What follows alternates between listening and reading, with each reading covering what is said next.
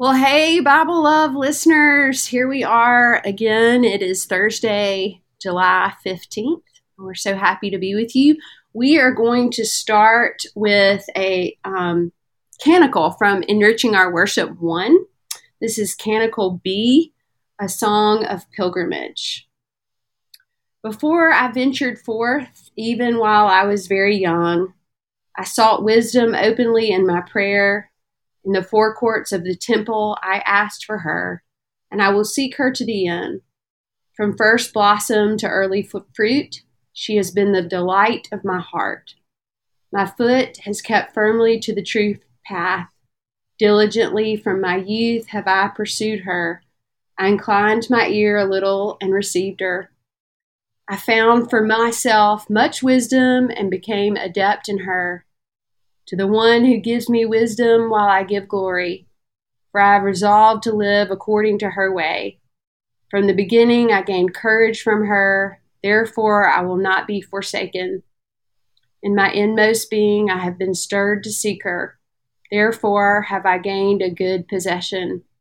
As my reward, the Almighty has given me the gift of language, and with it I will offer praise to God. Amen.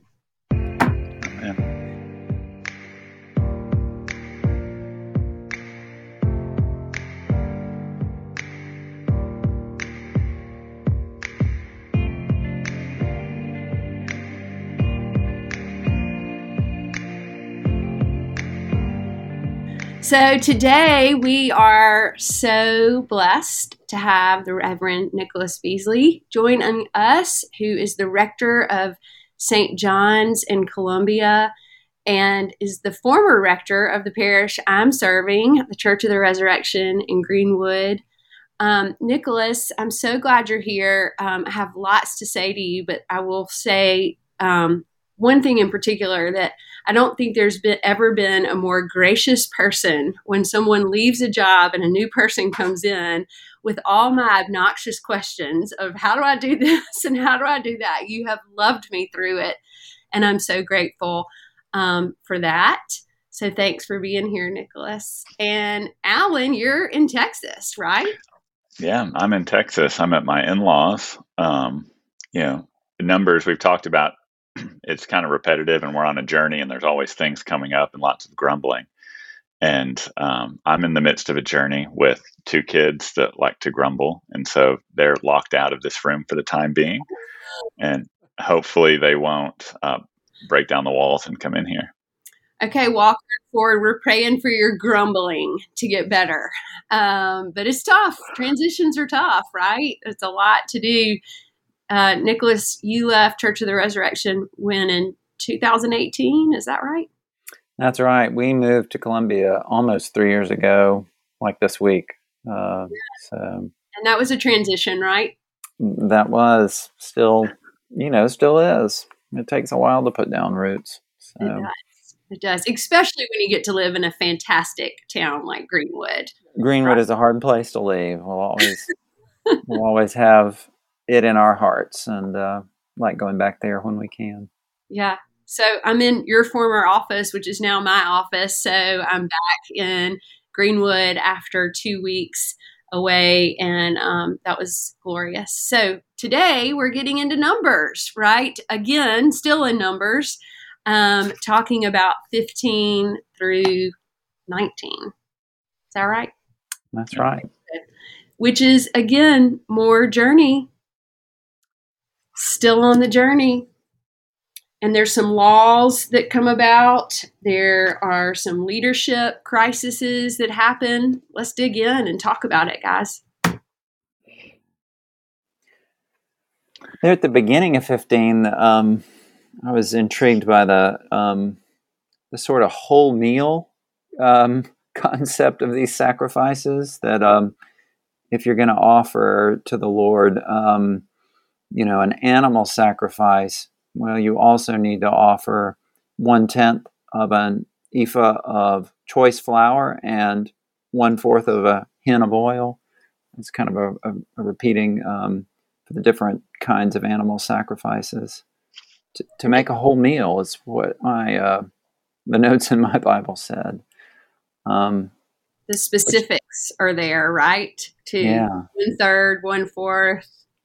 God wasn't yeah. messing around. That's right.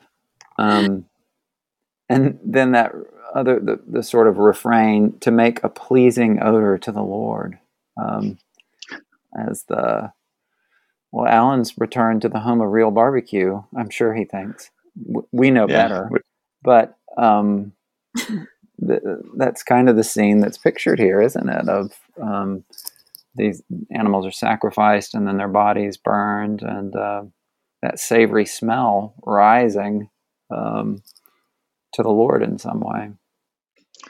Yeah, I hadn't really thought of that. Um, I did have barbecue last night, real Texas barbecue. We found a place close to our house, so we'll be frequenting that place. Um, but it did make me think these folks are on a journey and they're dirty, right? They're sweating and their animals are dirty and do what animals do. And so, in the midst of that, in the midst of that odor, right, God talks throughout scripture about your prayers as incense and about, mm. you know, your prayers, right? And some of that, like, are they finding ways to mask the odor? But here, if you think about in the midst of of the chaos in the midst of the crazy in the midst of the wild of the animals and the people and all of that yeah you get this savory smell of meat sacrifice. Yeah. Um, there, I missed it, but there was a big barbecue festival here last weekend in Greenwood, and Murray was walking around, and he was like the same thoughts of i mean i hadn't thought about putting it in the numbers way but yeah there's you could tell where you were people were indulging and enjoying and the smells were overwhelming and um i guess we'll have always have a fight over whether texas barbecue or south carolina barbecue is better. Um this is now ramping up between um barbecue and baseball. Those are alan's two things. So now he's a texas ranger again. Um, well, what else do we see in 15, y'all? I think here, when you get into you know some of these various offerings, to me, um, you get down into verse 22, and it says, "If you in- unintentionally fail to observe all these commandments, you mm-hmm. know you have to do this," and then it gets into to penalties for violating the Sabbath. And so there's this idea that we saw in Exodus, we've seen already in Numbers, and now we're seeing it again is intentionally or unintentionally when you sin when you violate these laws that that god has set up that there's a penalty and it looks like offerings that must be sacrificed it looks like being cut off from the community for a time it looks like all these different ways but here again we're getting this notion that that there is a price to pay for for transgression whether you meant to or not yeah. We don't really live in that in 2021 as much, right? Um, I mean, we do the corporal confession of sin every week, but I guess on the other side of Jesus, as we've talked about a lot, um, that forgiveness has a different look than you have to do something to re- to receive the forgiveness. What do y'all think about that? Yeah, I think this is um, a section that's harder for us to to to relate to because we've um, we live on a, a, different side of the revelation of God's mercy in Christ, and um, you know, I want to not be. Um, I don't know what the right word is, unkind. You know, you could say this is very transactional and worksy and use those traditional categories that Christians use to criticize the faith of the Hebrew people in that kind of supersessionist way that we've been inclined to. I don't want to do those things, and at the same time, it is hard to kind of understand and and uh, claim as a part of our faith tradition. It's so different from um, the way we think about forgiveness in light of the gospel now. Mm-hmm. Uh, to the except though, um, I mean, we're thinking more and more about when a grievous wrong has been done, what do we need to do to make it right in human relationships? I mean, we're talking words like reparations and deeper understandings of justice are pervading Christian consciousness now. Um, now, it's not the same as animal sacrifices, but we are thinking about some of the behavioral changes that we need to make beyond turning to the Lord and asking forgiveness, in addition to that.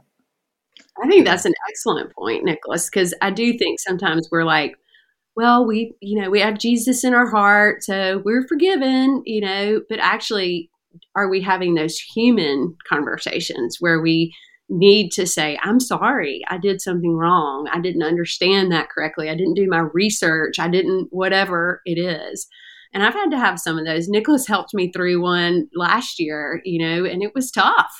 And um, it did feel right to actually profess that I was wrong and I needed forgiveness in that, um, not just to God, but to that person, you know?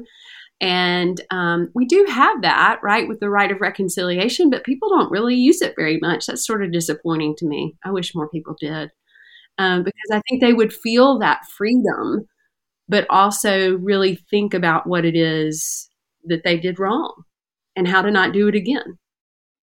Yeah. And I think we get so, you know, in 21st century American Christianity, it's very consumeristic, right? Like that's the far end of, of the stereotype. But it is about our personal relationship, by and large, with Jesus. It is about our personal forgiveness um, from God and where we go when we die, right? Like that's kind of the cultural synopsis of of how people popularly see our faith. But you know, the other half of that is, you know, we say in the Catechism, the mission of God is to reconcile the world to God and to one another, right? And so, you know, Jesus Christ took care of the reconciling with God bit, right? Like there's no sacrifice we need to do for that. But we do have some work to do when it comes to reconciling ourselves with each other. And you hit the nail on the head. Whether we call it reparations for those things, whether we call it replacing the broken lamp when our kids get wild in the house, what whatever it is, right? We can't just say, God, please forgive me the priest pronounces absolution and everything goes back to normal right like here we're not talking about like salvation at stake kind of lack of forgiveness but but i think what we're talking about and i think some of what numbers is getting at is there's a broken human relationship mm-hmm. and how important it is that that something be done to to repair that human relationship and have we lost some of that in kind of our cultural misunderstanding of forgiveness. It does seem like we're doing that more, particularly with racial reconciliation right now. Um, I mean, just within the Episcopal Church, within our diocese, we're we're working really hard on that. So I do see that, but there's so much more work to be done. So excellent point. Um, God bless whoever is going by me in an ambulance. Um, I always try to do that. Sorry, listeners, um, but someone is in need right now, so God bless them. Should we move on to? Um, we talked a little bit about penalties, um, but should we move on to some of the leadership that is in here in Numbers? Yeah. Um, Aaron and um, Moses' leadership and the responsibilities that they have. Um, anybody want to take a stab at that?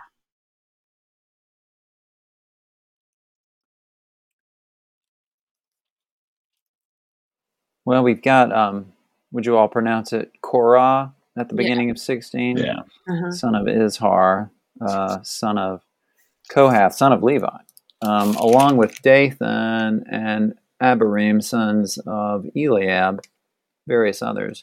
They take 250 Israelite men um, and confronted Moses. So uh, the progression toward uh, a land of promise is going to was interrupted here by rebellion and not not small 250 people. Um, and what's the issue? It's complicated. Um, they say you've gone too far. All the congregation are holy every one of them and the lord is among them. So why do you exalt yourselves above the assembly of the lord? So they're questioning moses's priesthood leadership. Is that what's happening? Yeah, and I think that's kind of interesting. I was thinking about when I was reading it because Moses has been the leader for a long, long time. and then why all of a sudden are we questioning that? You know, um, I thought that was did did y'all? Did that yeah, and you know, last time the last section we had, um, Aaron questions Moses, mm-hmm. right? And so there's already that internal conflict amidst the leadership, and now we have folks questioning the group of leadership. So not only are Aaron and Moses quarreling, and hopefully that's working itself out, but now you've got folks quarreling with the two of them, questioning. And I love, I mean, at the end of, of you know, if you jump to 17, which kind of continues, the Israelites again, they say to Moses, We are perishing, we are lost, all of us are lost. Everyone who approaches the tabernacle of the Lord will die. Are we all to perish? So here again, they're going to Moses.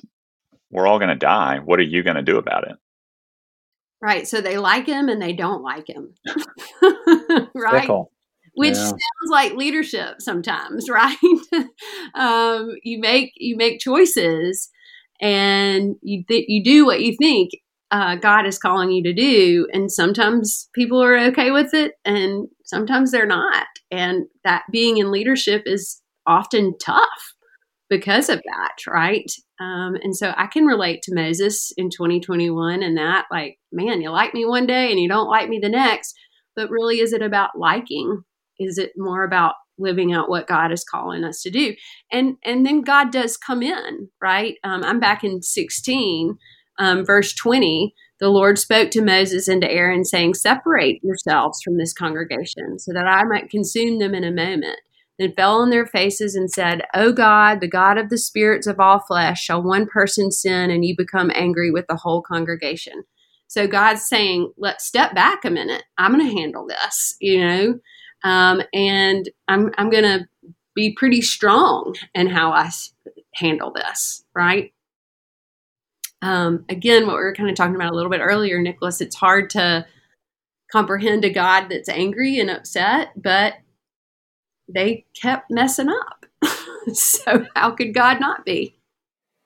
Yeah, that's um, the Old Testament Bible studies I've done lately with uh, groups at St. John's. That's one of the things we return to again and again is, um, you know, how how um, the emotional life of God in the Hebrew Scriptures is is differently portrayed than what most of us um, encounter in preaching in the Episcopal Church. As uh, you know, a, a, we speak about God's sort of serenity and, and an unchanging nature and, and the passionlessness of, of God the Father.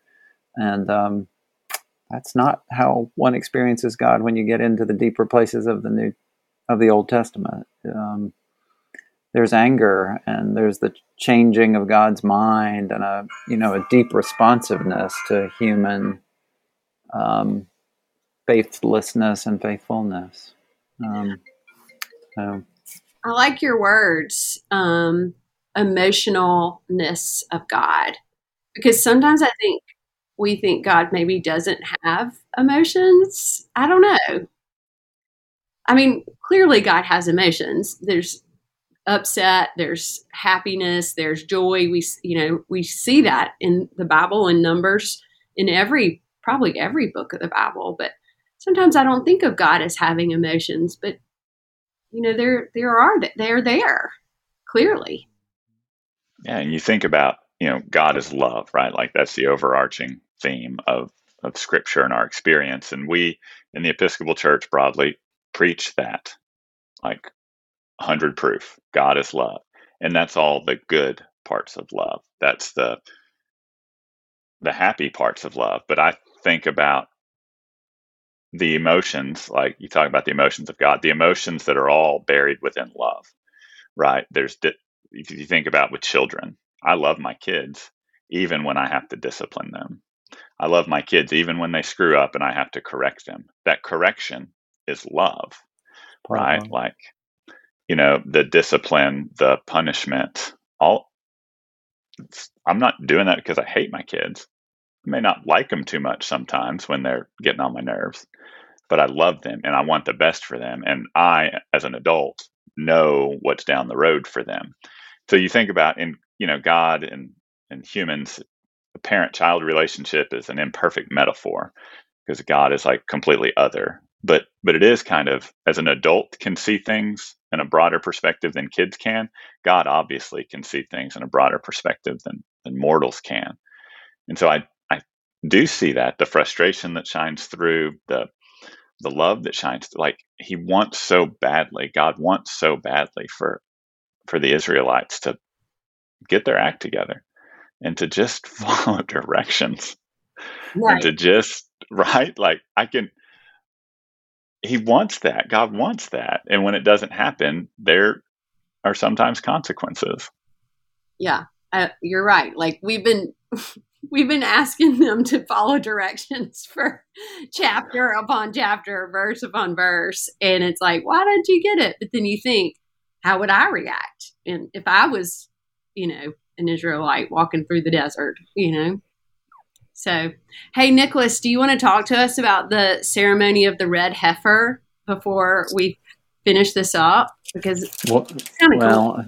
I'm no expert, but it's um, that's I guess one of the most well-known passages in Numbers, isn't it? People probably taken on some extra biblical meaning, and you know, people like these um, these sort of otherworldly things. Um, so at the beginning of 17, let's see. First, we have the thing with Aaron's staff that grows and buds, and almonds come off of it, and, and this is to demonstrate that Aaron is you know, trustworthy um, among the priests.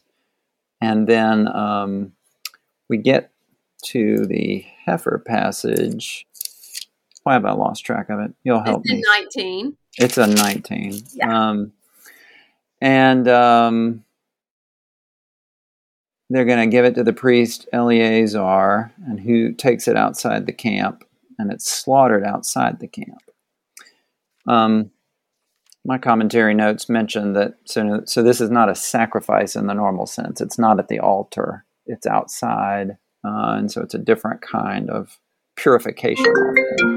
Seems be the technical term that's uh, used here. And then they burn it, um, all a little bit gory.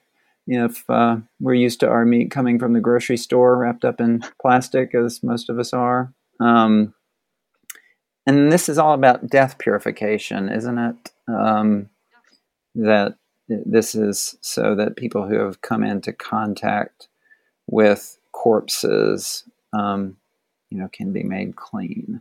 Um, I've listened to a podcast OnScript. You ever check that one? It's not as good as this one, but um, well, nothing is as good as, as this. Good as this. Right. Um, they were interviewing a Hebrew Bible scholar a few weeks ago who um, was talking about wholeness as being the the kind of fundamental um, goal for Hebrew cultic life at this point in in the Old Testament. That um, you know that, that cleanness is about um, your body being whole, and um, you know um, odd things not coming out of it. And um, no, so Nicholas, we've gone way deeper than that. So don't you handle that perfectly. yeah. Good. Um, so the you know corpses are messy, and so you know being in contact with a corpse means you're less whole in the way that you're supposed to be whole. Um, and so you've got to go through these processes of being bounded again through purification offering and a period apart from the community um, that, that will make you um, whole yourself, having come into something that's you know decomposing and not in the good order that reflected um, Israel's conception of holiness at the time. Um,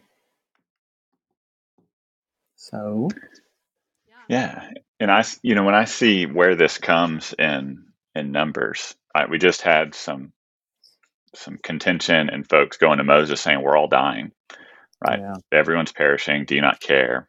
Um, and then we have some more special instructions about what to do when folks come into contact with dead bodies. And so to me, that highlights that this is a hard part of the journey, right? Very. Folks are probably literally dying around them in their sleep in these tents. Like there's this thing if someone in your tent dies when you're in there, all of you are. And so it kind of puts some context to me why these people are so frustrated, why these people are so struggling is they're on this journey trusting that it's going to lead to somewhere flowing with milk and honey, which they were promised a couple chapters ago. But grandma's dying, right? Like they can't catch a break. They've gone from slaver enslavement to to a journey and now everyone's dying and they have to figure out how to deal with the fact that seemingly from 19 and the the care given to the ceremony they can't help but touch dead bodies. It's inevitable at this point. And so to me that helps understand why they're probably a little frustrated. Yeah absolutely I mean, yeah. humans are going to be humans, um, whether it's a situation like this or, I mean, any situation, and we can relate to that and we can understand. Um, y'all, this was good. Thank you. I don't know if we came up with any questions um, that we're going to try to think about for this week, but um, I feel like we got to really kind of dig in, which was good, and I appreciate that, Nicholas, a lot. Um, Alan and I are going to finish up numbers next week woohoo, we finished our third book of the Bible since we started in October. Um, and then we've got um, our first bishop joining us in a few weeks, and we're excited about that. Um, but Nicholas, thanks so much for your time today, and thanks to all the listeners for journeying journeying with us through numbers. Um, we appreciate it so much. Any parting words from you two? We miss Alan already, and God bless you on your journey. And um, I hope you don't have to pray for the ground to open up and swallow up any grumblers in your group like Moses did. Yeah. I totally agree. I left all the grumblers back in South Carolina. he's only been gone four days, but we miss him already. But um, I bet after, I just know I've been thinking about it after this podcast, Walker and Ford are not grumbling anymore, and they're going to be excited about whatever the day has to hold for them. So, thank you, listeners. Thank you, Nicholas. Thank you, Alan. Remember, we love you, but most importantly, God does.